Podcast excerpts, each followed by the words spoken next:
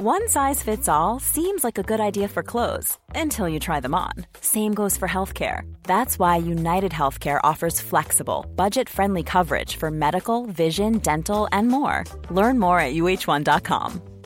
Burrow's furniture is built for the way you live.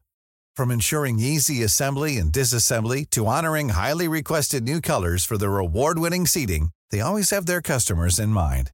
Their modular seating is made out of durable materials to last and grow with you. And with Burrow, you always get fast, free shipping. Get up to 60% off during Burrow's Memorial Day sale at burrow.com slash ACAST. That's burrow.com slash ACAST. burrow.com slash ACAST. Hi, I'm Daniel, founder of Pretty Litter. Cats and cat owners deserve better than any old-fashioned litter. That's why I teamed up with scientists and veterinarians to create Pretty Litter. Its innovative crystal formula has superior odor control and weighs up to 80% less than clay litter. Pretty Litter even monitors health by changing colors to help detect early signs of potential illness. It's the world's smartest kitty litter.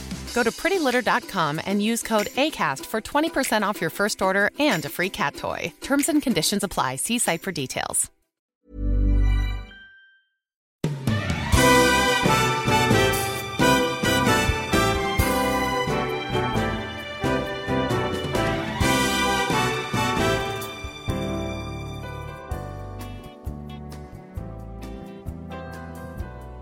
Hello and welcome to Look Sports Media League One podcast. I'm Seb and I'm in the hot seat this week, and I'm joined by three fantastic co-hosts, uh, bringing all the sparks. We've got Owen. Hi, Owen. How are you doing? Hey, not too bad. How about you? Good. I'm, I'm very good. Yeah, good. Uh, good. Thank you. Uh, also joining me and Owen, we've got uh, Fire Hot Ollie. Hi, Ollie. How are you doing? yeah, all good. Thank you. Can't complain too much. Uh, always getting nice to get through to the second round of the FA Cup. Yes, yeah, I'm sure we'll be we'll, we'll be covering that a little bit later on, and hoping to ignite some great chats and debates. We've got Sam. Hello, how are we all? Good, very good. So, thank you. Uh, you you've picked I- us all up here, so uh, that- Just Well, enjoy, yeah, enjoy I- the quiet part. Yeah. So, so yeah, you you probably recognised uh, the the bonfire puns already on this display uh, on today's podcast. Uh, of course, uh, we're going to be mainly chatting about the fixtures that took place on bonfire weekend. Uh, this is the League One podcast, but uh, this episode is slightly different uh, in the fact that there hasn't been any League One action. Instead, we're going to be chatting all things FA Cup round one, and more particularly the League One teams that have been involved in the action. But before we get into the football side of things, uh, we often get feedback from listeners uh, that you want to get to know us a little bit better. So I've got uh, a question for my co-host, which I've not told them about just yet, uh, but they'll be surprised uh, when I ask them. Uh, so, given we have just had bonfire weekend, that means one thing that the C word is on the horizon. No, not Cheltenham away. Christmas, of course. We've had Halloween, we've had bonfire night. The clocks have gone back. The yellow ball has been released by the EFL, and just 49 days to go until the big man comes down that chimney. But a uh, big question up and down the country is at what point do you put your Christmas tree up in the house? Uh, Sam, I'll start with you. first of December, and it comes down on the twenty seventh of December. That's that's very. I don't want to hear no Christmas songs. I don't want to hear no Christmas songs until the first of December. Are you? Uh, do you not leave it up until January? No, No. I don't. In- Once once Christmas is over, Boxing Day's over. That's it. It's no That's longer it. Christmas, which Interesting. sounds really Uh, depressing when you put it like that. True, true, but you know, no judgment here. Uh, Ollie, when do you? When does your tree go up? Do you know? I don't, I don't think I have a sort of set time, if I'm honest. Um, I mean, is that how indicative of that is the fact that I don't actually know, and I probably just leave it to the wife and kids and say, yeah, yeah, put it up. Um, yeah, I don't know. Um, from from my end, um, how do I say this sounding as least grinchy as possible? Like as late as possible. Like it's a pain in the ass when you got cats and dogs and they get get things everywhere and. Yeah, I, I've, I've sounded all negative about that, really, but I like Yeah. Christmas. But Other things get in the way. That's that's fair enough. Uh, Owen, what about you? Your final answer. When does your Christmas tree come up? Yeah, it's usually uh usually last weekend in November, usually for me. Because usually around that time I've I've relatives up, so we usually like to do it around then. Um, but we always have a fake tree because having a real tree just ruins everything about your house, and I'm always worried about getting rot uh, your wood being rotten and anything like that. So it's usually a fake tree, and then it's usually first weekend of January is usually when it's off.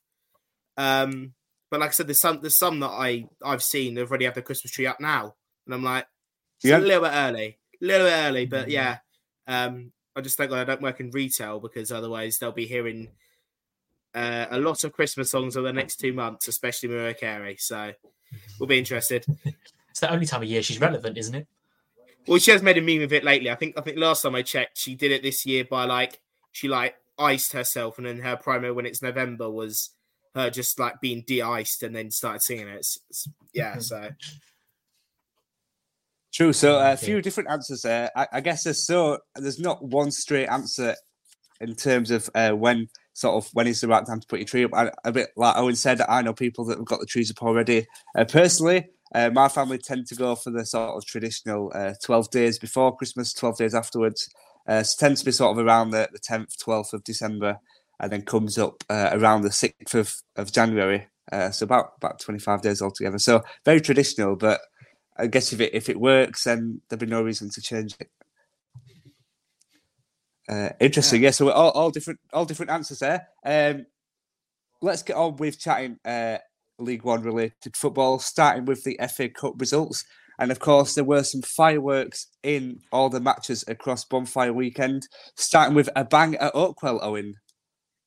yeah. So um, this was on uh, Friday night. Um, Barnsley versus Horsham. Uh, one of the two games that were on Friday night. Uh, the only one including League One side in Barnsley, who were expected to really smash and sort of take home the win and go to the second round, but it didn't. It didn't seem to be that way. It looked like at the start with a with a goal for Watters, Max Waters. Um, uh, was a good header, um, but then out of complete nowhere, Horsham took their chance just uh, just a few minutes later, about about seven or so minutes later, with a with a cracking goal from from from Fenlon, um, which was which looked brilliant from my angle. And then they were ordered a penalty kick as well uh, to take the lead, which for Horsham, who are I believe a seventh tier side, um, never thought in their wildest dreams that they would be able to get that, and they did go ahead in the 30th minute I took that past half time, uh, oh, just before half time, sorry.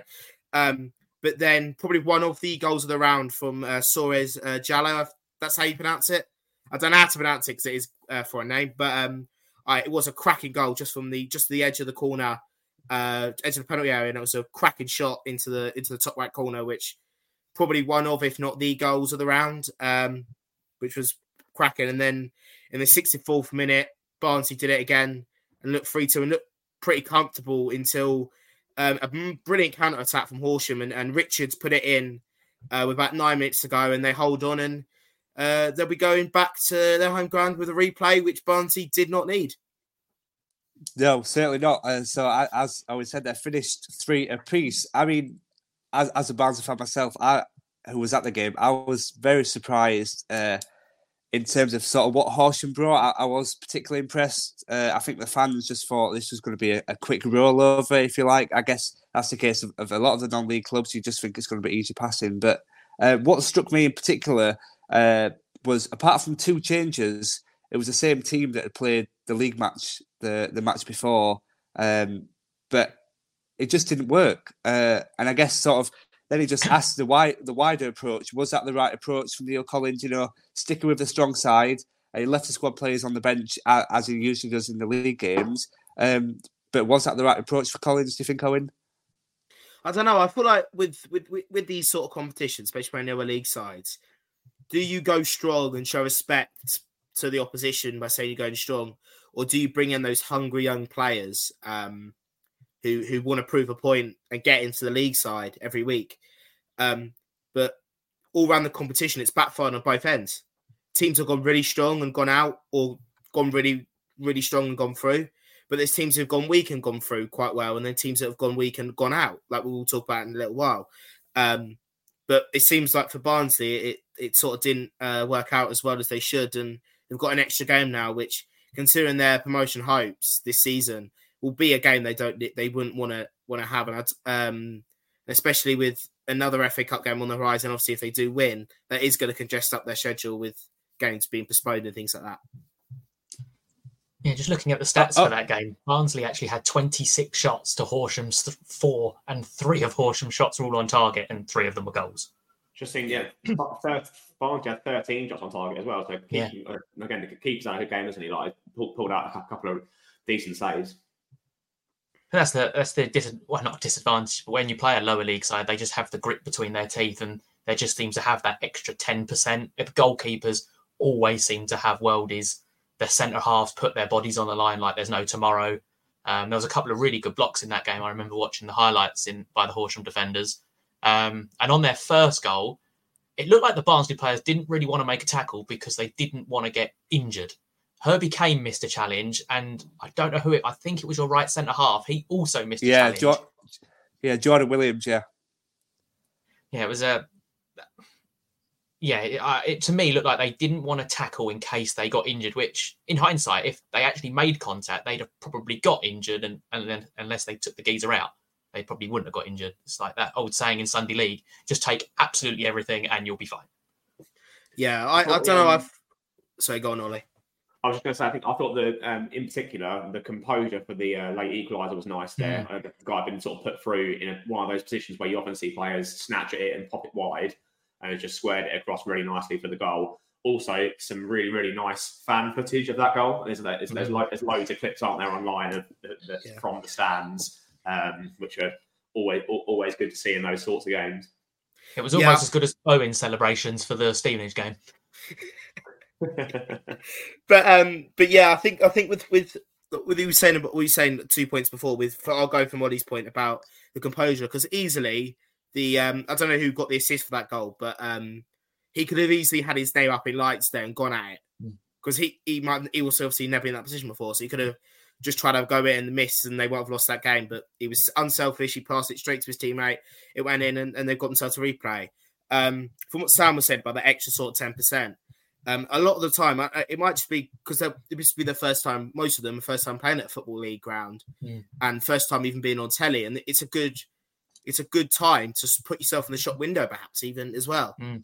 Chance to get yourself up the divisions, even to a football league side. It's it's happened on numerous occasions for for players.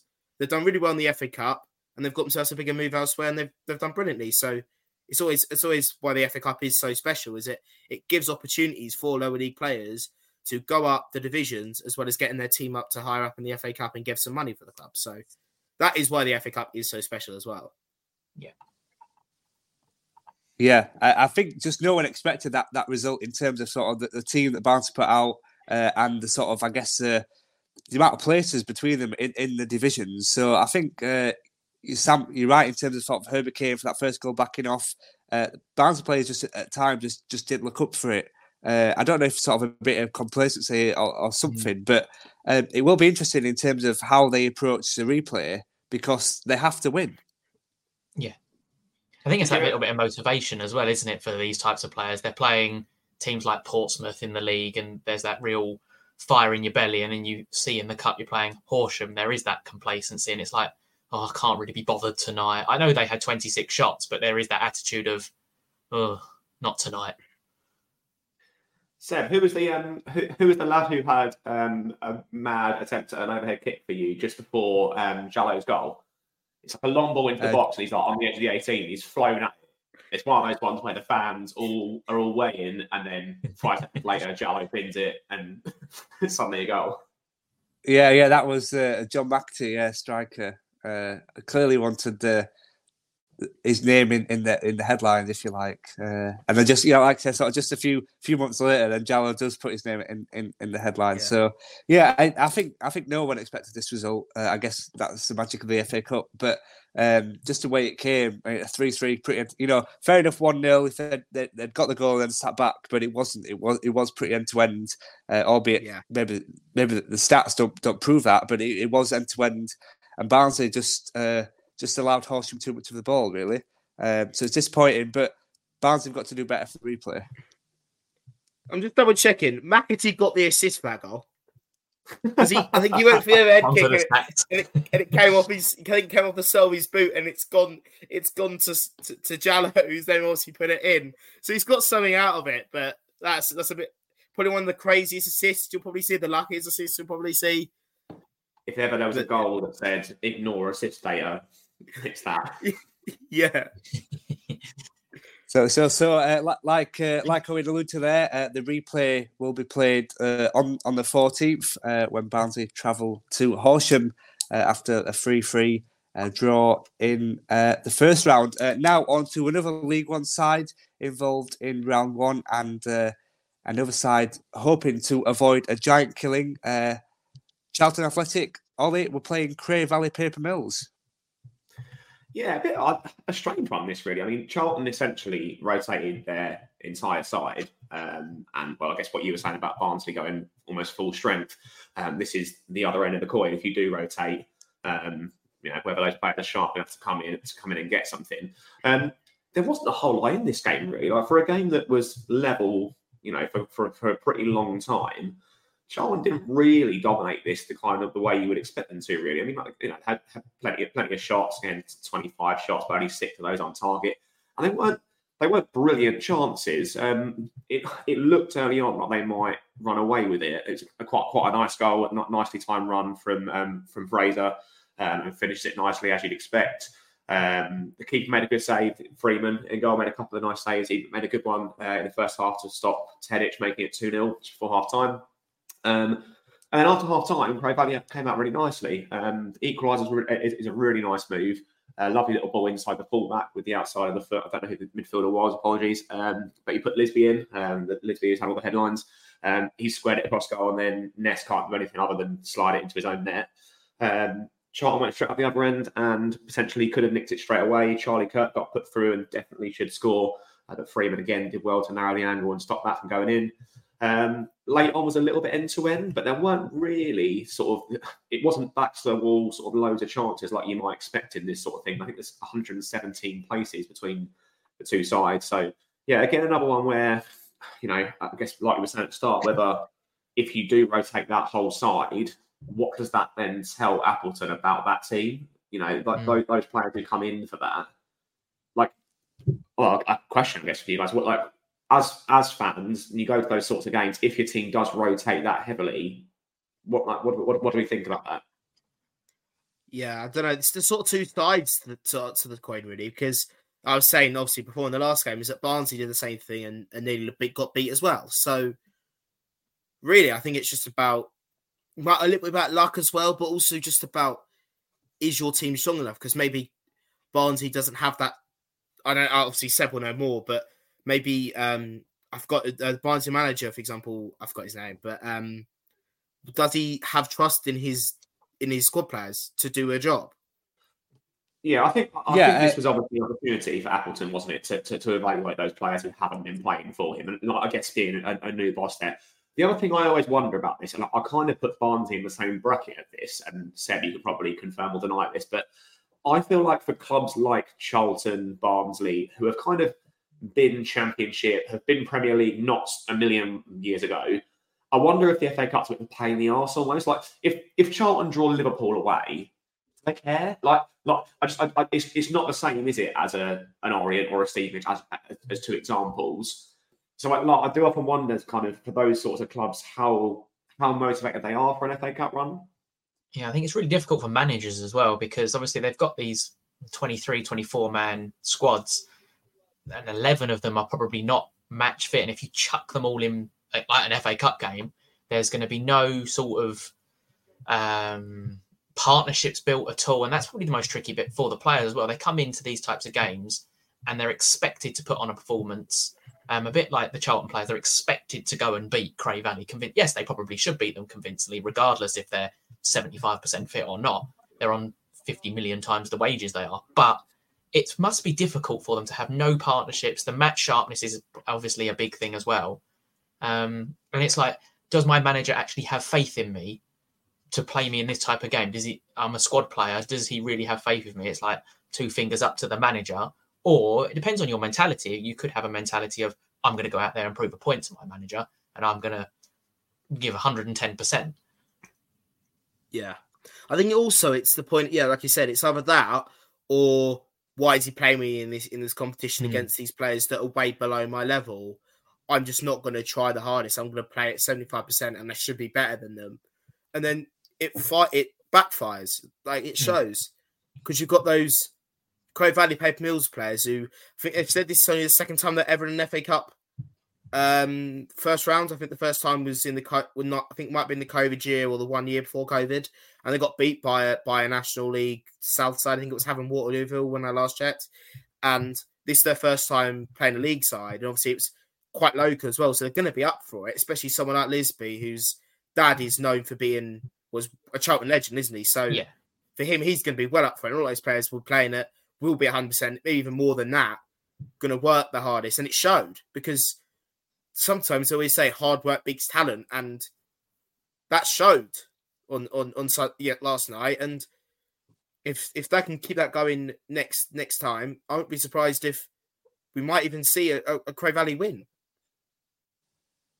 Yeah, that's always the one yeah. worry, isn't it? When, when they play so well and they don't quite get the result, you always think, you know, have you have you kind of missed your chance there? But hmm. like I said, like it, it you know, you look at it data wise and think, okay, well, you know, Sharp will dominate that. But they didn't really. I mean, like, you know, they did a, a whole lot of nothing with the ball. Um, and so I, I don't, I don't think if you're a Cray Valley player, you'd be looking at that with a lot of fear. It'd be nice on them as well. Now, Did they get Gillingham away in the second round potentially? So again, that's a, a nice, a nice tie enough for them to look to look forward to as well, isn't it?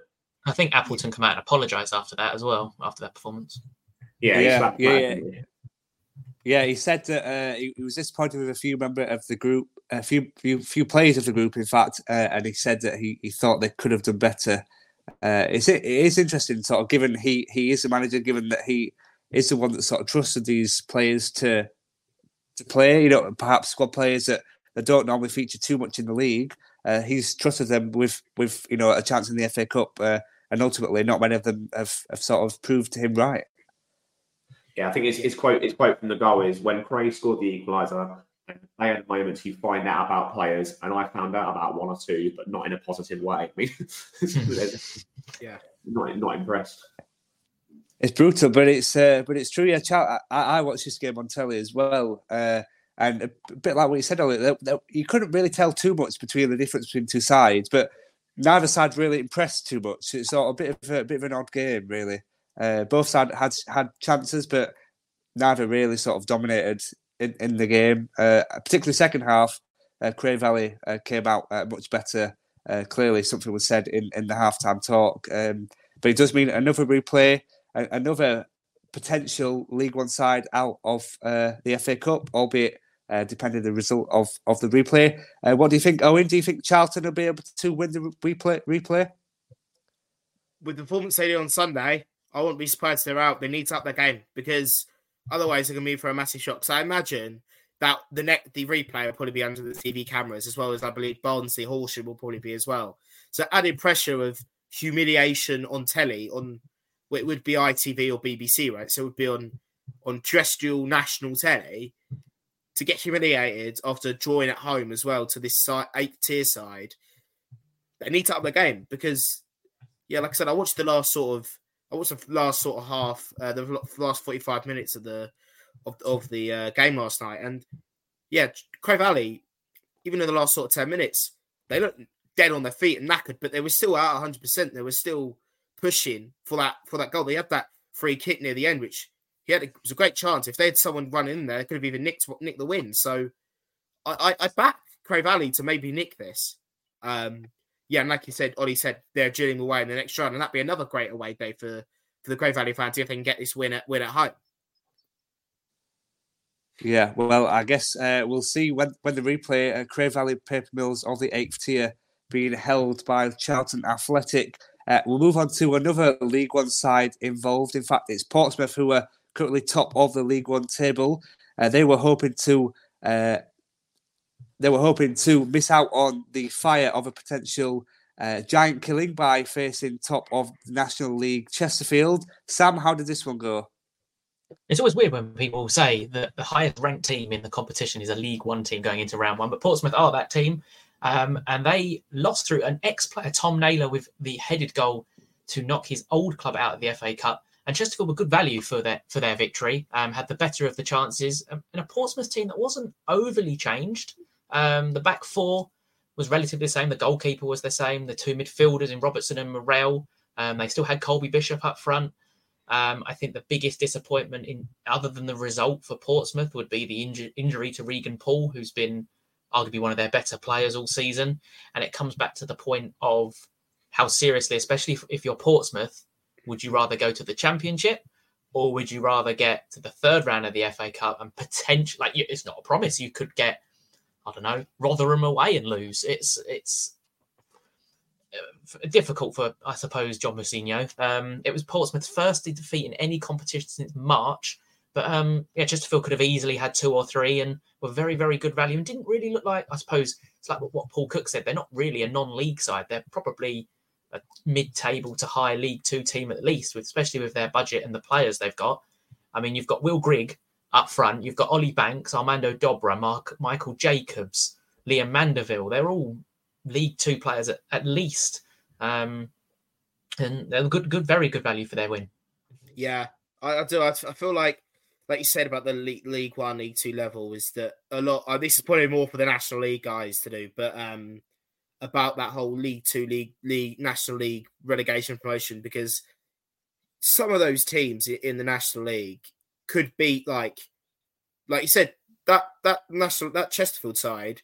Some of those have, have been a full national like they've made loads of appearances for national teams. Like mm. Will Griggs, a former Northern Ireland international. Um, players that have played in entire like the Championship, League One, even the Premier League, some of them, and and the manager who's been higher up the leagues because I believe wasn't Paul Cook at Portsmouth at one point, the manager. Yeah, yeah, was yeah, yeah, at one point. Um, they it's a very good team, and it's a club of a, of a football league stature. And yesterday they showed why, and, and and they've got a tie again at home against Sam's Leyton Orient, which will be oh. a tough game. It oh, I'm not looking tough, forward to that. Yeah, it's a t- it'd be a tough game for it. I wouldn't, I wouldn't be surprised if that's on telly as well because I think that's a real chance at a shock. Um, what Sam did say about about uh, what Portsmouth would they want a third round or, or promotion? They probably want promotion because a lot of players and that a lot of teams in that uh, sorry, a lot of fans. sorry, give me a moment. A lot of fans would would already been to FA Cup finals with like when they beat Cardiff and then the Chelsea. So um they would probably want promotions to championships so they can go and play those bigger sides on a weekly basis. Weekly basis. So be really interesting um, to see how Chesterfield go up and uh, how Chesterfield go on in this competition. And I will back them to probably come into the football league again this year. Um, and also how Portsmouth will probably be better because they'll have that week off now in December, which will probably get them re- regenerized into that busy festive period. And I wouldn't be hmm. surprised mm. if they they go higher up the leagues and and uh, hype the leagues, hype the uh, points above the the rest of the promotion chasing sides. The only thing that might happen is if the other FA Cup team who Portsmouth are meant to play on international weekend, if that game's called off, that'll be stuck in that FA Cup weekend, I would suspect. As well. I do have a slight issue with um, the miserable bastard in me coming out a little bit here, but like the like romanticising over non-league side beat Portsmouth for like, like credit for Chesterfield for the way they did, and, and like you said, they were very, very good value for it and deserve the win. It's not a shock, shock, is it? When a team lob money and buy players, literally, like literally, like, like you're saying about players who have played, like Naylor played in the Championship last season. Will Grigg played for MK in League One. Michael Jacobs played Portsmouth in League One. Like they've like it's not even like they've got picked up journeymen. They've literally picked up players that all played like 35, 40 games, two tiers. He's basically picked up a load of Portsmouth rejects by the looks of it. Well, yeah, um, but yeah, it's the same as when it was when it was Wrexham last year. I just felt like a bit of an yeah. issue with it, like being that. Like it, I get it. Like Portsmouth are obviously in a brilliant unbeaten run and, and, and seeing a side of that. But as we all are very aware, Chesterfield are not a non-league side, and they won't be. Um, it can't come next season. So it, it does frustrate me slightly when I see kind of like almost that that gets more attention because they beat because they beat Pompey than mm. your Cray Valleys and, and your Horshams, um, who for me is, is, is, a much bigger story. Yeah, also not, not League Two, Aldershot of the shot of the round. No yeah. pun intended. but yeah, yeah, that's what I mean. Because Aldershot, they've got some good players down there as well. That's what I mm. mean. This this is why I think this is the more for League Two last week again. But that's why the, the the need to talk about more about promotion because otherwise, those teams in down the bottom of League Two would probably get soundly beaten by the top half of the na- of the National League. So that's that's why the FA Cup I think is sort of a proving ground because it shows that these sort of sides could batter those League Two sides, which showed Aldershot. It shows here with Let's- well, Chesterfield's already, but Let's not go changing it too quickly with Barnet in second night. oh, oh yeah, oh not bad. True. Um, in terms of Portsmouth, obviously suffered defeat at the, hand, ha- at the hands of Chesterfield. Uh, it's the first league uh, and cup defeat of the season. Uh, how much will this affect them? I think they can Uh, write it off. I think they, they, they, they I, I think they can write that off as a bad day at the office, and I think equally for the reasons we've just said, they can sit and say, okay, well on paper it's a non-league side, but it wasn't. I think you just you just you, like if anything, you're probably quite grateful that you put a performance like that in in a game that ultimately means nothing. Um, and you know you, you'd, ra- you'd rather go and win and get three points next week in the league, right? Yeah, they're just Yeah. going to be a bit annoyed with that Regan Poole injury. I think that I don't know. I don't know how if it's come out how serious his injury is, but yeah, he's been one of Portsmouth's best players this season. Yeah, I think I think though the ga- the game is that this might not even be a hindrance. This might be a gift for them because that means that if it come with their like promotion rivals, for example, if if like an Oxford goes on a bit of a cup run and and, and goes and plays, um, goes to the fourth round, for example, fifth round, they'll have to chase up two to three games, Mm. um, including replays if that happens. Um, whilst Portsmouth can just play focus on the cut, uh, the league, and then maybe an EFL Trophy run. Yeah, it'd be So- interesting to see what they do tomorrow night, Portsmouth, because they're playing us, and both teams have to win, I think, to go through. So it'd be interesting what sort of team they stick out. Yeah. Interestingly, yes. So um, Chesterfield put on a red hot, sparkling display in the Paul Cook derby to ensure that uh, Portsmouth weren't knocked out at the first stage of the competition. Uh, we'll move on just to summarise very briefly uh, the other clubs in League One that were knocked out. Uh, we'll start with uh, Lincoln and Morecambe. Uh, quickly, Owen, uh, Lincoln didn't able to progress in this round. No. Um it was it was unlucky from from from Lincoln, but again, I think they need to start thinking about getting that new manager in because otherwise that new manager bounce for an interim will never last. And if they don't get someone in soon, they could slip back down the table. So be interesting to see what goes on. Certainly will. And uh, Sam, your Orient side, winners against Carlisle. Yeah, it was a. it was nice to actually have all three of our strikers actually score a goal, which made a change. Um, I, I'm really happy for Aaron, Aaron Drinan. Um, his first goal for nearly a year. Um, he works his backside off and he frustrates, I'd say, 99.9% of our fan base. Um, but I'm, I'm so happy he scored. He, he deserves a goal. Goal for Joe Pigott. That can only be good for his confidence, even though I hate his penalty run up. Um, I can't stand it. What- Um, what's and it like? The- it, It's worse than Bruno Fernandes's. It's Oh no. he'll do a Oh, no. step, he'll hop, and then his left leg will go down, and then his right leg comes through. It, it was so obvious where he was going to put his penalty, and the So goal he's did not got no momentum. I hate those penalties because they've got no momentum on them. No, he's got no momentum Just at all. run and hit it. Yeah, Just, it's a penalty. um, Just smash it. Like, like I'm that kind of person. When I took penalties, I would toe poke it in the top corner. But yeah, But while they're Sam- going in, Sam- I'm not going to complain. Sam Pigott had a really bad miss as well, didn't he? Oh, don't get me started on that. No, no, no.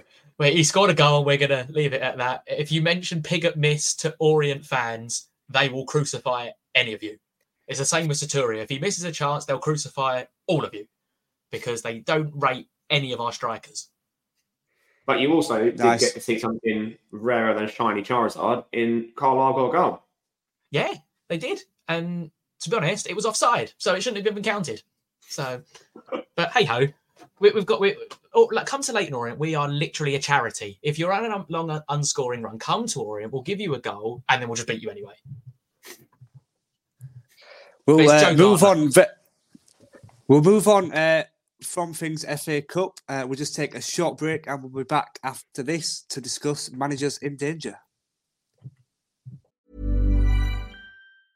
A lot can happen in the next three years. Like a chatbot may be your new best friend. But what won't change? Needing health insurance. United Healthcare TriTerm Medical Plans are available for these changing times. Underwritten by Golden Rule Insurance Company, they offer budget friendly, flexible coverage for people who are in between jobs or missed open enrollment. The plans last nearly three years in some states, with access to a nationwide network of doctors and hospitals. So, for whatever tomorrow brings, United Healthcare TriTerm Medical Plans may be for you. Learn more at uh1.com. There's never been a faster or easier way to start your weight loss journey than with PlushCare. PlushCare accepts most insurance plans and gives you online access to board-certified physicians who can prescribe FDA-approved weight loss medications like Wegovy and Zepbound for those who qualify. Take charge of your health and speak with a board-certified physician about a weight loss plan that's right for you. Get started today at plushcare.com slash weight loss. That's plushcare.com slash weight loss. plushcare.com slash weight loss.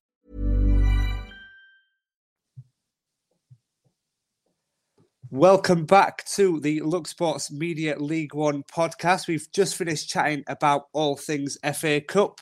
Now we're on to uh, talking about managers that might be in trouble. Uh, we'll sort of take it in turns a little bit. We'll sort of put forward your ideas for, uh, well, your proposals for managers who should be sacked next in the league. Uh, we'll start with you, Owen. Who do you think should be the next manager to be given the chop? Um, it, it was it's pretty tight because obviously that down the bottom there is a lot of um danger and a lot of teams that could be in a bit of trouble. But I'm gonna go with Ruben Selles, uh, the Reading manager. Um, they're in a hole at the moment, and we're, we're going to talk a little bit more about their financial issues shortly. But um, yeah, they, they're struggling at the moment, and I wouldn't be surprised if um, maybe if they do get out of administration or if they don't, that they might go and sack him because yeah, he's not doing a good job at all. And I, I, I said this last week, but I think it was a complete appointment to go for. Um, and I think they should, they if in my opinion, I should sack them and bring in someone a little bit more experienced to try and get any way of going, staying up this season. I don't think they will because I think there might be even an, another eight point nine point deduction, but they've got to try. And and I think I think the the option will probably be to sack him. I would love to see if they do sack him, just a public thing of how many people actually apply for that job. Like, who the hell wants to go there in that mess at the moment? Like, they they can't sign wants players, a nice? Right? juicy payoff when they get sacked Yeah. at the end of it. Oh yeah, I guess so. But Christ, like, yeah, but. the- my, my only thing with Sellers there is I don't really know what you want from him. Like, I just I, like you're in a to nothing there, aren't you? You're playing youth players, you know, in pretty much seven or eight positions every single week. Um, you can't sign anyone. No one's getting paid. Like, what what's he meant to do? I, I, Yeah. I sort of see what you're saying in terms of like results wise, and uh, from that perspective, it's, it's kind of never going to look um, lovely. But I, I just well, I'd be I'd be interested to know Reading fans' take on it, whether they whether they feel you know, Yeah. any sort of animosity towards him, or whether it is all just swept under the carpet because of the issues at the club. Yeah, I don't know. I, if if there is someone you, I don't know if the, who who would, to be honest, like you said, who would take that job?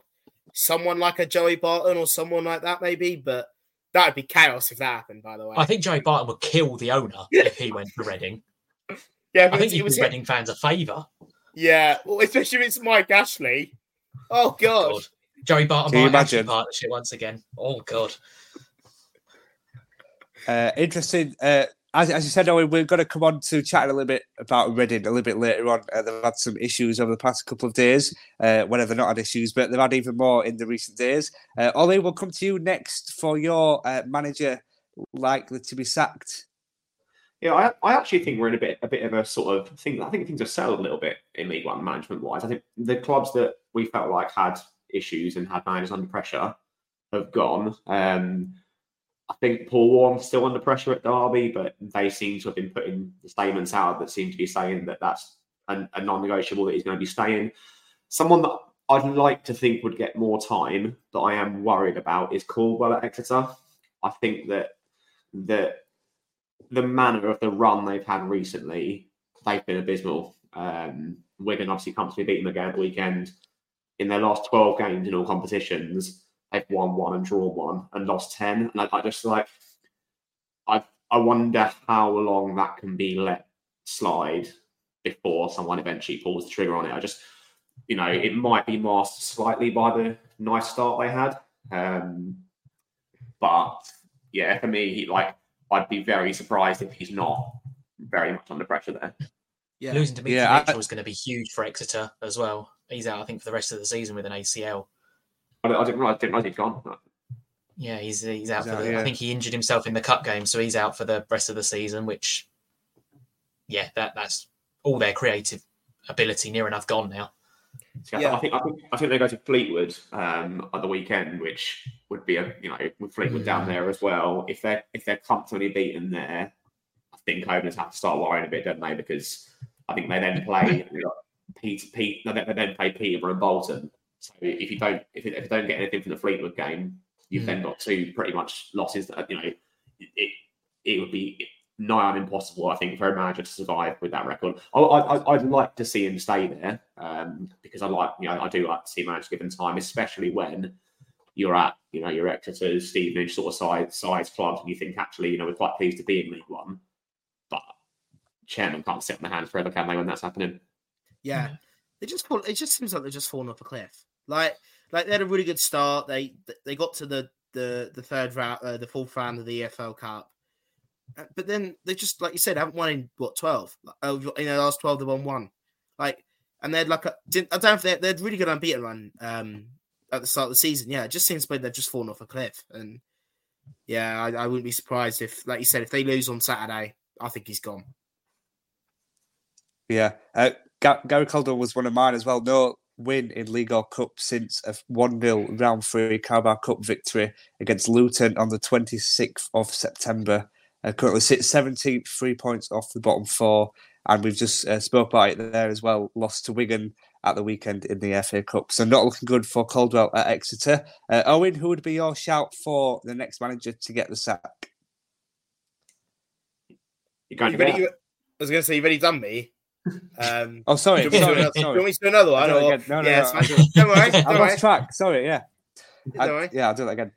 Uh, Sam, who would be your choice for the next manager to go?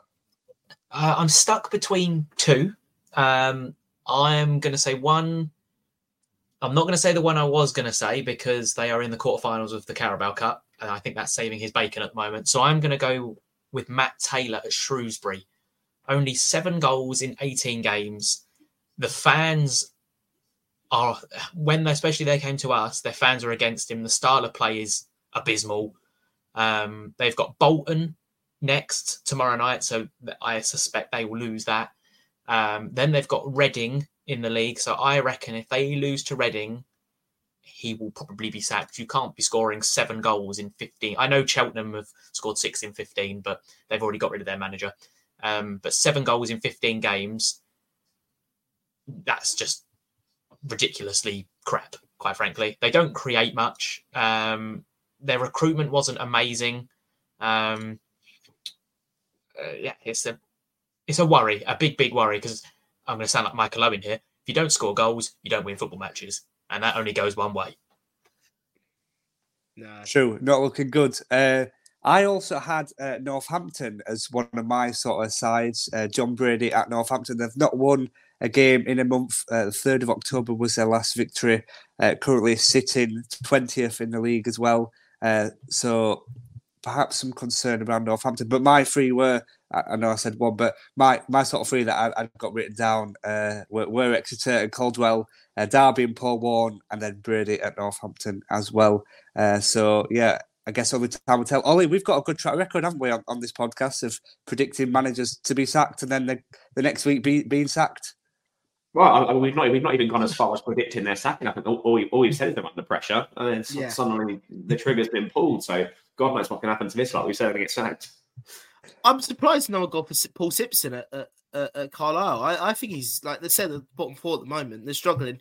I know they won one a couple of weeks ago against, against Burton, but they are really struggling as well. That was like my second choice after I went through Gonzalez. He's- But He's got he's got too much credit in the bank there. Yeah. Like, the fans all love him. He's got history with the club, um, yeah, and And their yeah, budget's pretty crap. Yeah, rubbish sort level. budget. Haven't signed anyone. Like it- there's there's too many things he can blame. I think as to what what's gone wrong. I, I don't think he'll be shouldered with it. No, I I don't think they could get anyone better as well. fair enough.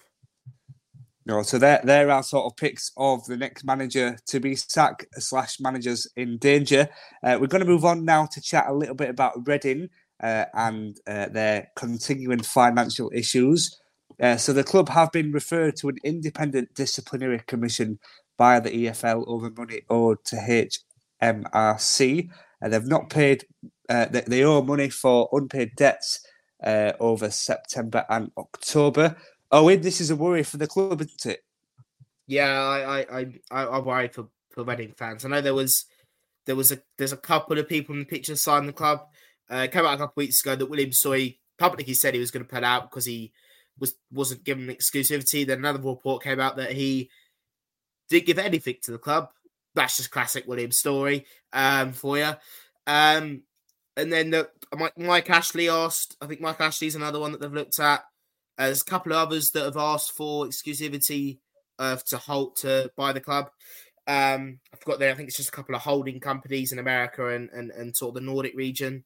Um, but yeah, if they can't find anyone soon, I feel really bad for for Reading fans.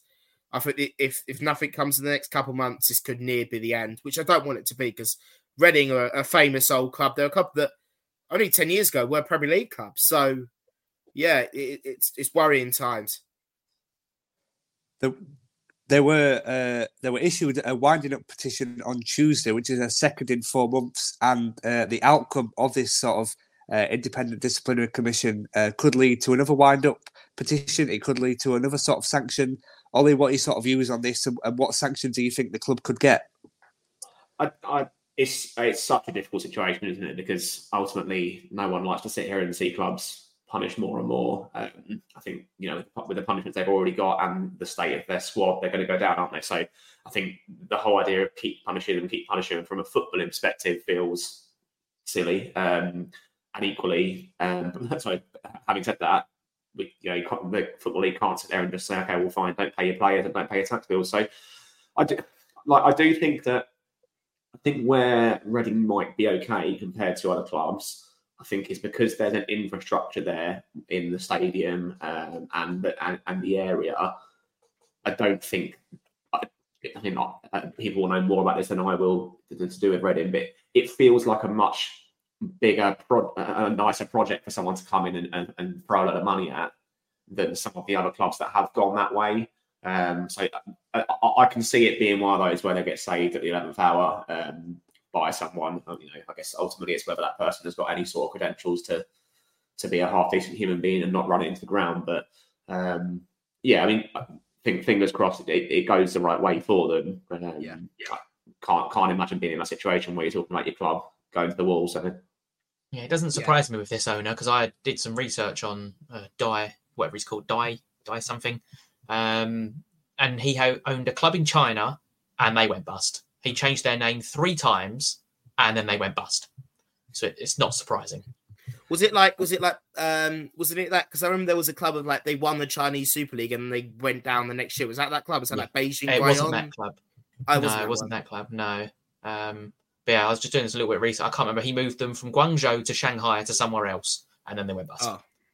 It is just bon- bonkers, isn't it, that these people get allowed anywhere near a football club? Like you think, like yeah in this country where it is such a huge part of you know the the, the nation and, and, how incredible the football league is the number of times this seems to be allowed to happen and we've said it before obviously that the, the fit and proper stuff is just it's just bollocks isn't it like like and yeah. But how but how how can there be a panel that review that sort of stuff and then all they need to do is go on wikipedia that's what I mean. Yeah. Four, yeah, four, four blokes that, that a podcast can, can, can sit and, and lambast him and say that he's, he's going to be a joke. Like, I, I, I, don't I don't get it. Yeah. In my opinion, it should be the panel should be maybe uh, an owner of a football a football league club, um, someone who know experienced owner, someone like a Phil Wallace, for example, who knows how to run a, a, a sustainable club. It should be a fan, I think, mm-hmm. as well. Um, the chairman of the football league, and then maybe another one, maybe another like a bit a, a, business owner or something like that. But it should be a, a, panel of that includes a fan and I think an owner of a, of a respecting and, and self-sustaining football league club. Because who's on that board? Who who tells like like it, sometimes it's just like they're just doing it because they need they need someone to get the club quickly and they just don't care. It seems like they don't care about the club because a lot of clubs are bought just because it's a business expense I like you look at. I know it's a bit it's a bit different, but you look at a club like Wrexham. That seemed like it wasn't less business. Like they obviously didn't really know football as much. Rob and, and Ryan obviously it's a bit more business opportunity with, with the documentary and that. But it does seem like they have fallen in love with the club and and I might not like Wrexham as how they run it, as that they've they put they poured a lot of money into it. But it's not that they're taking money out of the club. It's not that they're just using it as a holding for another thing. They've poured money into it and they've loved it. again, though, with Wrexham, I think that that's it's easy to say now, obviously having them been down in the situation they've been in for so long. But if you now look at it and think about, okay, they're not, they've got no rival clubs in that area to sort of compete with. They've got again an infrastructure and a solid fan base. Like Yeah. that's an obvious, that's an obvious. T- like, now it seems like, well, why has no one done that before? Like when when you look at like you know the Sol uh, and you think, well, they're piling money into it and they're not improving attendances, and you know they're not, they'll reach a ceiling, right?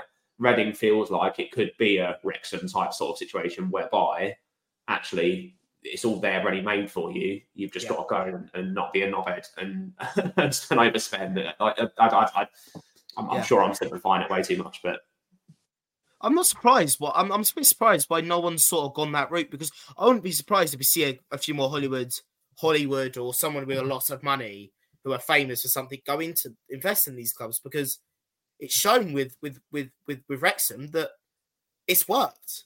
Their structure, not just as a club, but Rob and Ryan as uh, themselves, they've gone well up in their stature. A bit more Rob than Ryan because Ryan was, has been big anyway. But you could really help out someone and help out not just the club but yourself by raising a club that was in the dumps and make them into a, a brilliant club. Yeah. Yeah. I think they get quite Yeah. a good. The doc, I think the documentary for Rob and Ryan has massively helped because they go into detail about how much money they actually lose as well. Yeah, It's like they, I think it was two million pounds they lost in the National League, and then if they didn't go up, that was going to go up to three or four. So it's not like they're, like you said, taking money out of the club. They're putting their own cash into the club and trying to help a community club, which I don't have a problem with as long as it doesn't get run into the ground. To be honest, and I, d- I don't think they will run it into the ground. They seem quite genuine and want to actually achieve something with Wrexham. in, terms of Reading, though, Sam, obviously off the pitch, they've got all these issues, but on the pitch as well, currently sitting bottom with only six points on board. Yeah, it's a it's a really difficult one because they've they've got some very experienced professionals there in David Button, Harlee Dean, Harvey Knibbs, Sam Smith, and Sam Smith and Harvey Knibbs, I believe, came through the Reading Youth Academy as well before going on to other clubs, so they know what it's like to play for Reading. Um, a club like Owen said weren't that long ago in the Premier League. Um, they got obviously hold the record number of points for the championship at 106, I believe it was as well um, and they had their lowest ever. I think it was the lowest ever attendance at their stadium was four thousand three hundred and twenty-five um, for an for an FA Cup game, and I think the FA Cup could be quite a good distraction for Reading. Um, I don't know, I can't remember who they got in the second round, but if they can get to the third round and get a really big juicy tie. Um, with the season they've had and what's been going on the past two, three years for them, I think that will actually mean quite a lot to them um, just to have a break. It's a break from the pressures of the league. It's just a fun day out for them. Um, and I- I'm I feel so bad for the fans who. It's always the fans that take the flak in these sort of situations when rich, rich billionaire owners come in and treat the club like it's a pet. yeah. Uh, they got Eastleigh away in the next round. Eastleigh so- away, okay. Well, it- I, I- it- for, their yeah. sake, I hope they get through. some, some money there at least as well, isn't there? Yeah, Yeah. Good result they had on uh, Saturday against Bournemouth.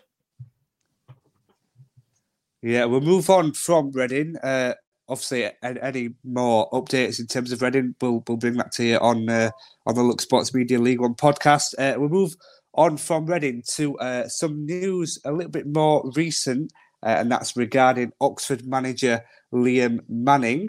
Uh, now, uh, he apparently is set to take on the Bristol City uh, head coach role. Uh, so he would leave uh, the O's in second place in League One to join the Championship side. Owen, your immediate thoughts to Manning leaving Oxford? I think it's a mistake. I, I, I Bristol have got a good club, but I, I think it's a really uh, a mistake from him um, to go to a club that's. I think Oxford are probably going to go to the championship next year. to go a year early to a club that, yeah, has a good infrastructure and wants to go to the Premier League. But you look at the clubs in the Championship, the Leicesters, your Leeds, your um, the clubs that have got those parachute payments and things like that. They're not going to go up there unless they get major investment. Why not start with Oxford, get them up, and then maybe see how they do, and then I don't know, maybe you get a job in the Premier League if you do well with Oxford, or or like a big Championship club.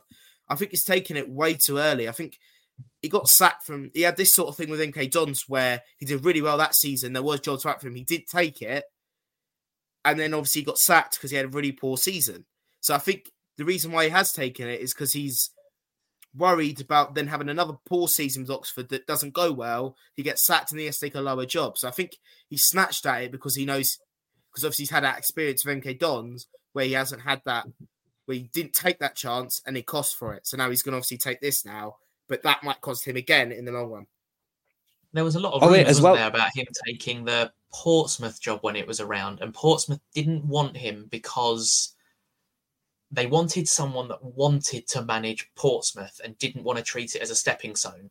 And that's kind of what he's done with Oxford. He's came in, rebuilt his reputation, kept them up, had an electrifying start to the season, had a really good summer in terms of recruitment, and then's gone, right, I've rebuilt my reputation. See you a lot later. I'm off to Bristol City. Is he? Is he de- like? I feel. I feel like this is the third person in a week I've heard is hundred percent definitely going to Bristol City. Like, wasn't it meant But- to be used this, and it was meant to be Lampard, and now it's like yeah, now it's him. Yeah, we know what the No, room it- like with managers.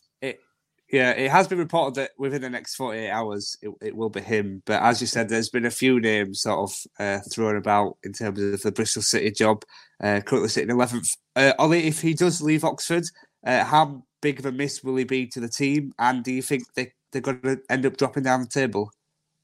Um, I've I've been a massive advocate of Oxford. Um, I think probably just purely from watching absolutely rip us apart.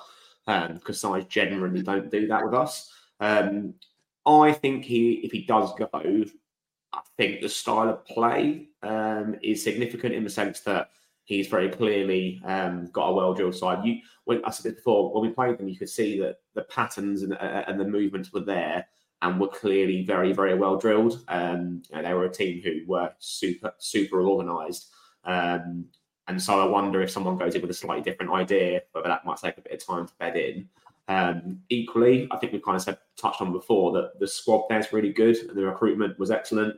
Um, I think you'd, I think you'd be hard pushed with it. Oxford are a decent sized club in League One. Um, I think they'll get financially back there. I think that it's an attractive job with a good squad. So I think that they would they, they would get somebody decent in, and I think anybody worth their salt if they're going into a squad of the quality of you know Brannagan, McGuane, um, Greg, you know your Greg Leeds, etc. I'd, I'd be surprised if they can't get them going.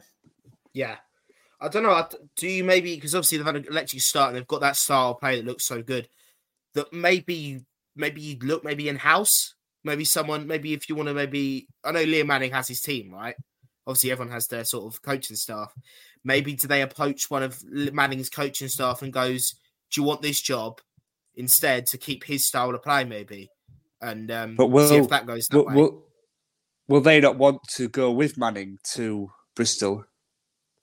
But then, but the difference is, but they could go to him. Do you want to be an assistant or do you want to be the head coach at a top league one side? That's the sort of difference, isn't it? And So, yeah, the it's true. difficult thing I- is between being a coach, like an assistant manager, and being a manager are two very different things. Uh, being a manager, you have to plan everything, thing, everything meticulously, and then send your coaches out to do it. So you're a bit more on the field with as an assistant and a coach, where when a s like a a manager is a bit more in the background managing sort of the psychology and actually having to have better people skills. Um, and a lot of coaches who have gone into management have failed because they don't actually have them people skills. Yes, they may have the tactical knowledge and everything like that, but they don't have the people skills to get the best out of the players in the, in the first aspect. So it's it's a difficult one for sometimes coaches, especially if on leaving managers, just become managers. It's the security, right, as well, though. So, let's say if, you, if you're an assistant manager and you know you can hatch, sort of hitch your wagon onto someone who's going to be a good fit, well, as long as as long as that doesn't fall apart, you've got a job for life, right? You know, you just follow them around. Whereas the minute you step out into management yourself and, and distance yourself from that relationship, it, you're on your own. And if, if, it doesn't go well, you know, what do you then do? Go and go and drop back down to being assistant again? Like, yeah, I think that's the same it, sort with Critchley, right? When he was at Blackpool, like he, he went on his he went on his own.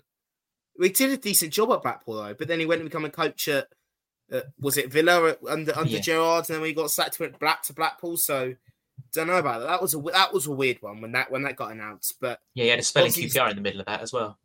Oh yeah, of course he did. Yeah, um, but yeah, it was a weird it was a weird weird sort of scenario. But he's doing all right there at Blackpool at the moment, so be interesting. Yeah, it will will be interesting whether sort of uh, Manning takes his side, but if he wasn't, if if he were to take his side, sorry, who do you think would be a, a good replacement uh, at Oxford? They're going to need someone who's going to play some attractive football, so that rules Gareth Ainsworth out. So he's gone. Um, yeah. And the problem is, there's not really many managers available. I don't think that play that kind of football either. No. Um, Joey Barton's not going to go there. Um, it's a risky one, but I don't I don't know enough about National League. But someone like a Kevin Maher at Southend, he yeah. sort of fits sort of the age bracket that Oxford have, like the Liam Manning age bracket, and the job he's done at Southend has been brilliant. But I don't know what style of football he plays. Maybe I know this is a, a very risky. I don't know how well Boreham Wood are doing at the moment, but what about Luke Garrard? He's always done well in cups, isn't he? Again, yeah, think, and he's always overachieved his budget. Yeah, that's what I mean. I feel like that that Boreham Wood side that they might have had poor seasons and times, but like I said, they got to. They've, this was the first year since like maybe 2017, 2018 that they haven't made at least a third round of the FA Cup, and mm. they've got one of the smallest budgets in the division. They have the lowest attendances in the division. I know it's not the the the be or end with attendances, but you don't get as much money, obviously. And they've got to playoffs. They were whiskers away from a was it a playoff a playoff final against this year um, with with Notts County. They were in the playoff final a couple of years ago. They were inches away from another playoff. So he's a very good manager. And when when Stevenage have had chances, I've always been an advocate for maybe bringing him in. And obviously, we're now with Evans, we're fine. But I would love to see him get a job at a higher club because I rate him so much. I think it's a weird one, isn't it? That I mean, there's so so many clubs where they sack a manager and you can kind of bring up a hit list of five, six of uh, uh managers who are around. The situation of someone leaving when a side are in second and seemingly well set to stay there. If he uh, if he does go, I think that is a real, real tough appointment for the for the, for the chairman because you've got to get it right. You know, like we just identified, they've got to play a similar style of play, and I don't, I don't off the top of my head know many managers that are doing that well um, around the moment. I just want to pick up on into uh, my head, possibly, but I don't think he'll drop to League One. Is Nathan Jones? Oh yeah, yeah. No, I think it's, it's a bit too big headed to stay to drop down. I think, I think because he's had he's had that sort of stint in the Premier League, and he and I think he, he I I'm not I he's a great manager, but the problem is with him is that he seems he's only done well at Luton. I don't know if it's that's just like mm he needs a manager that suits his needs because, or needs a club that suits his needs because, yeah, at the moment I don't, I don't know, I don't know about him. I, I feel like with if he he wouldn't become, he'd wait for a champ, at least a championship job because, yeah, I, I don't see him dropping down.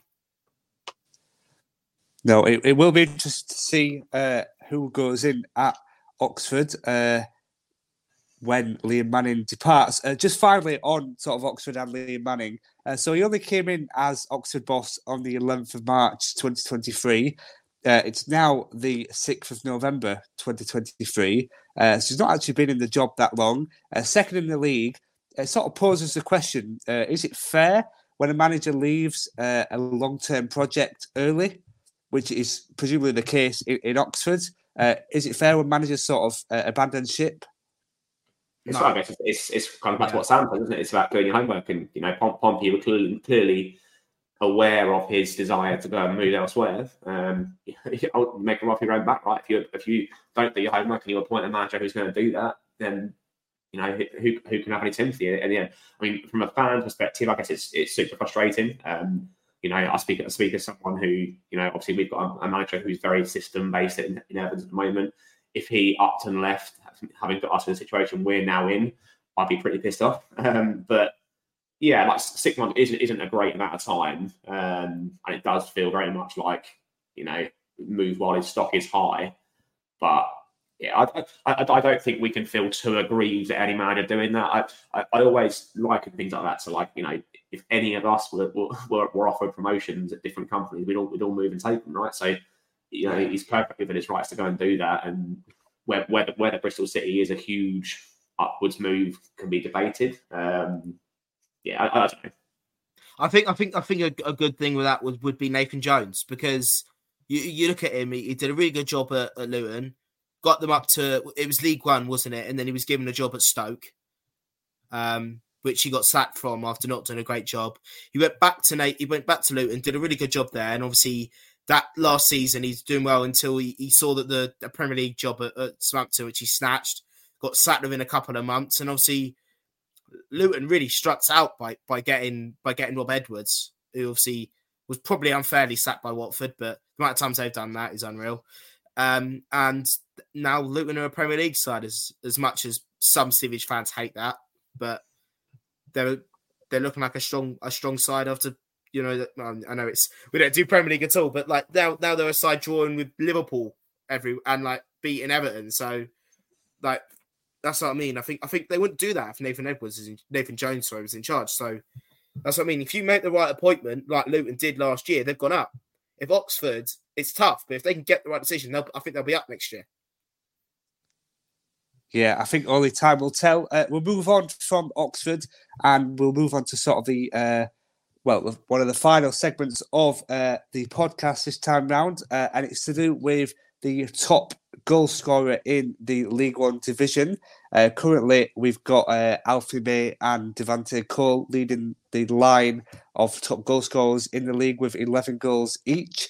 Uh, who do you think will be top goal scorer come the end of the season? Uh, I'll come to you first, Sam.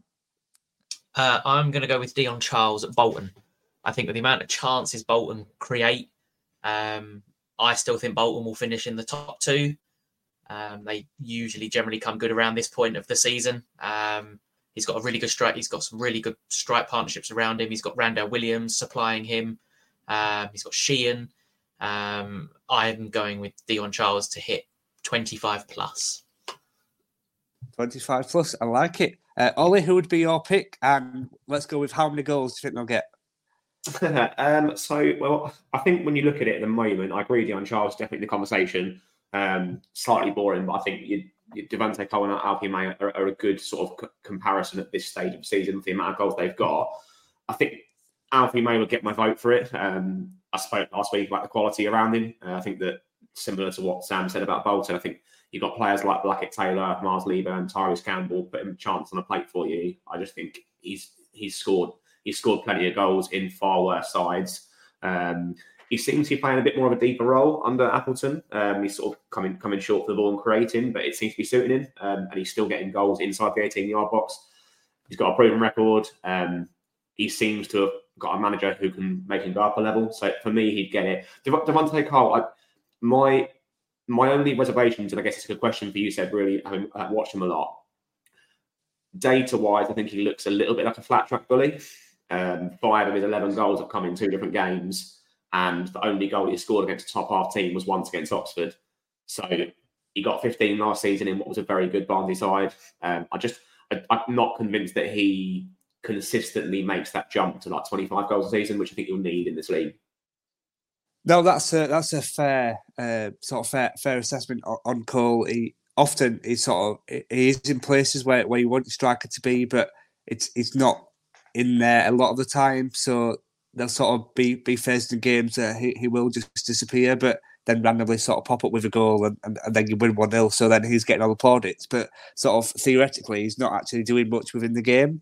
Um, I think uh, some of his, uh, three of his goals uh, came, came, from the opening day hat trick as well uh, so far this season. But in terms of him as, as a player, don't get me wrong, sort of sort of great player. But um, yeah, I probably probably agree with your assessment there in that sort of the consistency that, that you need for a top goal scorer. He just doesn't have Yeah. So who? uh, Sorry, just remind me, Ollie. Who was your final pick there for top goal scorer? So Al- uh, Alfie May, and yeah, I think it'll be in that 25 goal bracket. Yeah, yeah, yeah. Fair. I mean, he, he's joint top at the moment, so it, it's sort of see him uh, staying top of the standings. Owen, who would be your pick, and how many goals? Right, I'm. Of you guys are going for ones up there, so I'm. I'm going to go a little bit outside the box. Might be biased because I'm a Stevenage fan, but I'm going to go with Jamie Reid. I think. I think he's had a great start to the season, obviously, and I wouldn't be. I, I know I would, hate it really, but obviously with teams coming out soon about international call-ups, I even wouldn't be surprised if he gets a call-up to the Northern Ireland national team because you look at some of the players that are, are in that national team because they do call up a lot of League One players. Like what's it? Char- Dion Charles plays for Northern Ireland. I'm right in saying. I think someone from uh, is that a Wigan or or I forgot. Uh, is a striker who plays for Northern Irish team that Josh didn't imp- yeah, and he didn't impress me at all when he played played against us when he came on. So I, I would I would back him to even maybe go and play for the Northern Ireland national team. But he's he's he's he's seemed to be that he's stepped up a level since he's since he's come up to League One.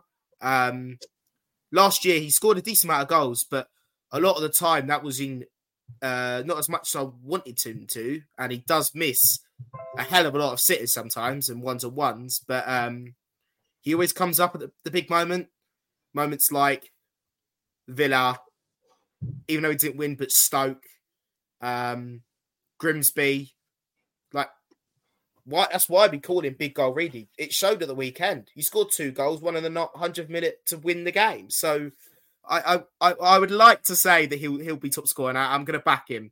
20, 24 goals. I'm going to go for, and he'll win. He'll win the Golden Boot.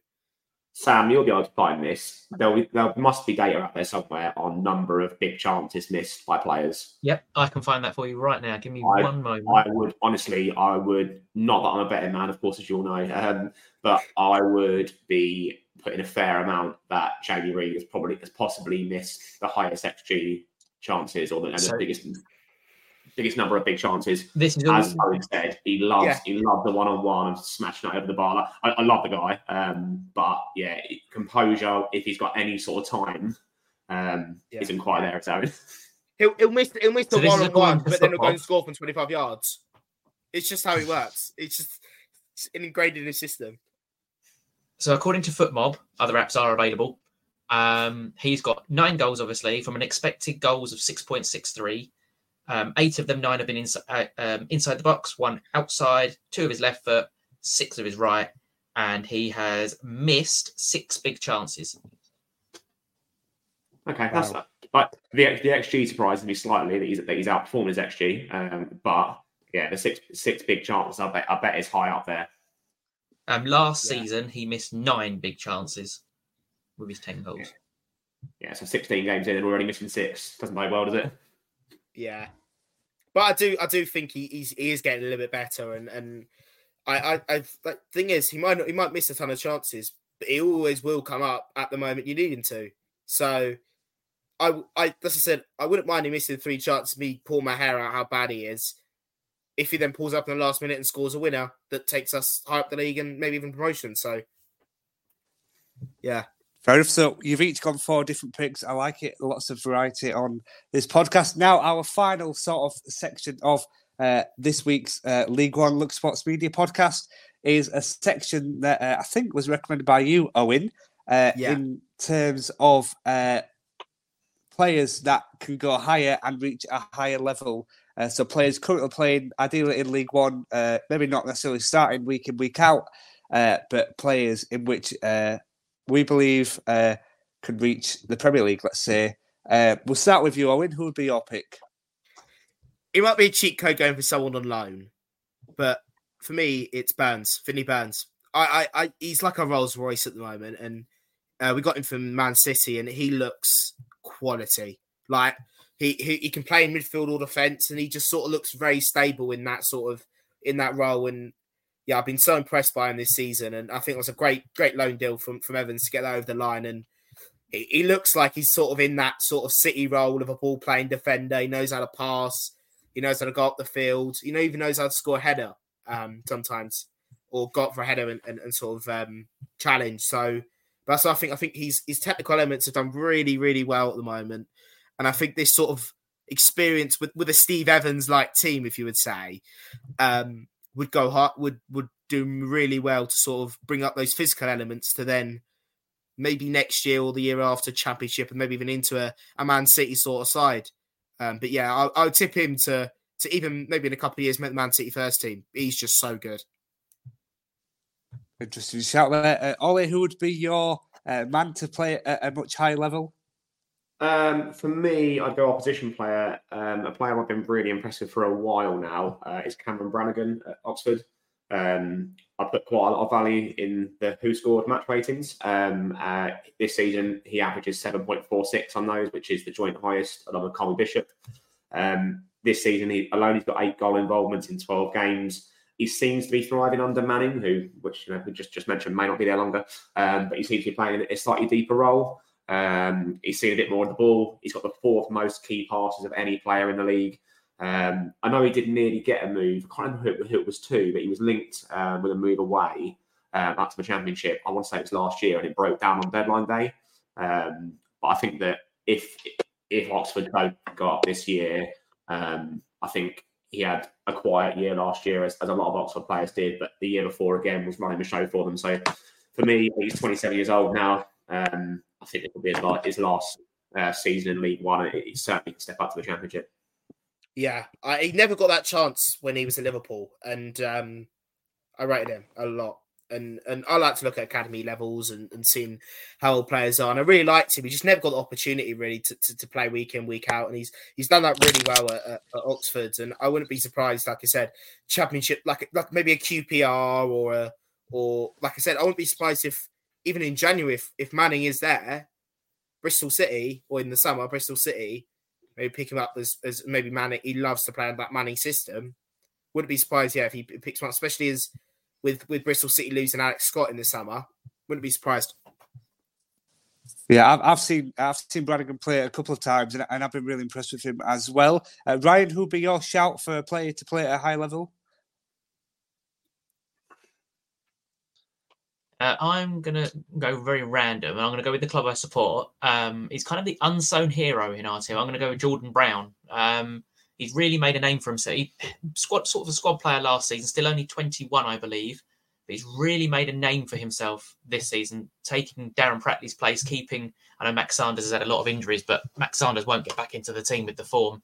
Jordan Brown's in. He's tall. I think he's six foot one in stature. He loves a challenge. He's a really good passer of the ball. Um, his positioning, his awareness, his calmness on the ball. I could see him playing because he was released by Derby, that's where we got him from.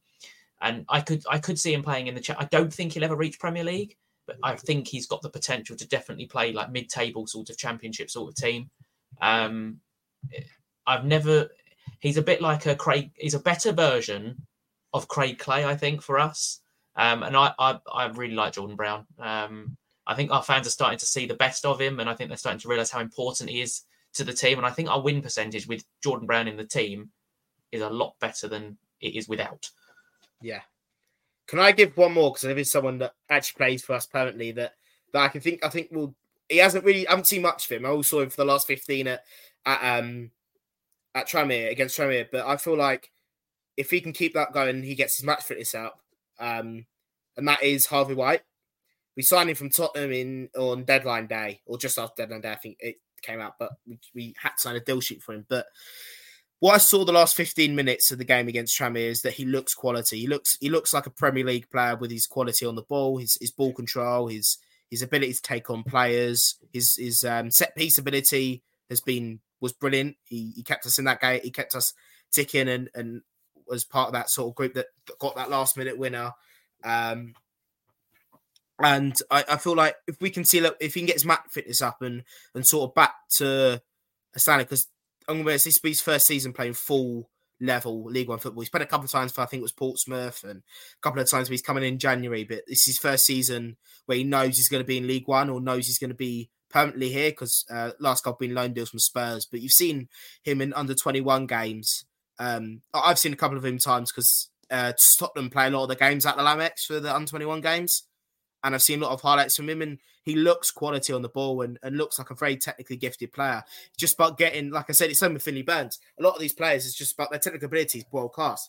It's just about making sure that they're not getting physically bullied about in this division. And yeah, like I said, if it, I would like to see more from him and like him start and see how he performs from that position. But if he's like he was against Tranmere, he could go try and get back himself into the Championship and even the Premier League. Yeah, interesting. Uh, remind me, how, how old is he again, Owen? I think he's about 21, 22. He's not that old. I think maybe 23, but he's, he's, he's still a young player and um, he looks quality. So I, I, he's still got a long time to get himself back to the top. Yeah, I think my shout uh, for Barnsley would be uh, Fabio Jalo, who of course uh, grabbed uh, the draw at Horsham. Uh, he's, he's very impressive for the sort of reserve side. Had a couple of substitute appearances, uh, sort of thereabouts. Um, and uh, yeah, featured featured off the bench for, for the first team, uh, and I think just deserves a shot at, at sort of regular first team football. Uh, but I think uh, no doubt he'll be very soon picked up by uh, a Premier League side. At some point, he's only 18 years of age, so plenty of opportunity there to uh, develop. I think that's it for this episode of uh, the Look Sports Media League One podcast. Hope you enjoyed our uh, burning display of uh, all the FA Cup action. Yes, I am continuing the bonfire jokes right until the end. Uh, don't forget, you can catch uh, the League One 606 live on uh, X, formerly Twitter, on the league on the lower league look account on Saturday at 8 pm. Uh, until then, we'll be back next week with more League One action. Thank you very much, the lads, for joining. Uh, and until then, we'll see you next week.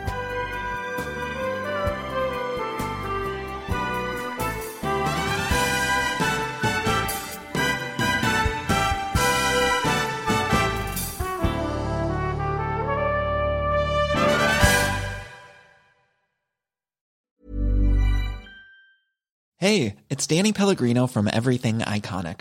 Ready to upgrade your style game without blowing your budget? Check out Quince. They've got all the good stuff shirts and polos, activewear, and fine leather goods, all at 50 to 80% less than other high end brands. And the best part? They're all about safe, ethical, and responsible manufacturing. Get that luxury vibe without the luxury price tag. Hit up quince.com slash upgrade for free shipping and 365 day returns on your next order. That's quince.com slash upgrade. Hi, I'm Daniel, founder of Pretty Litter. Cats and cat owners deserve better than any old fashioned litter. That's why I teamed up with scientists and veterinarians to create Pretty Litter. Its innovative crystal formula has superior odor control and weighs up to 80% less than clay litter. Pretty Litter even monitors health by changing colors to help detect early signs of potential illness. It's the world's smartest kitty litter. Go to prettylitter.com and use code ACAST for 20% off your first order and a free cat toy. Terms and conditions apply. See site for details. Planning for your next trip? Elevate your travel style with Quince. Quince has all the jet setting essentials you'll want for your next getaway, like European linen, premium luggage options, buttery soft Italian leather bags, and so much more and is all priced at 50 to 80% less than similar brands. Plus, Quince only works with factories that use safe and ethical manufacturing practices. Pack your bags with high-quality essentials you'll be wearing for vacations to come with Quince. Go to quince.com/pack for free shipping and 365-day returns.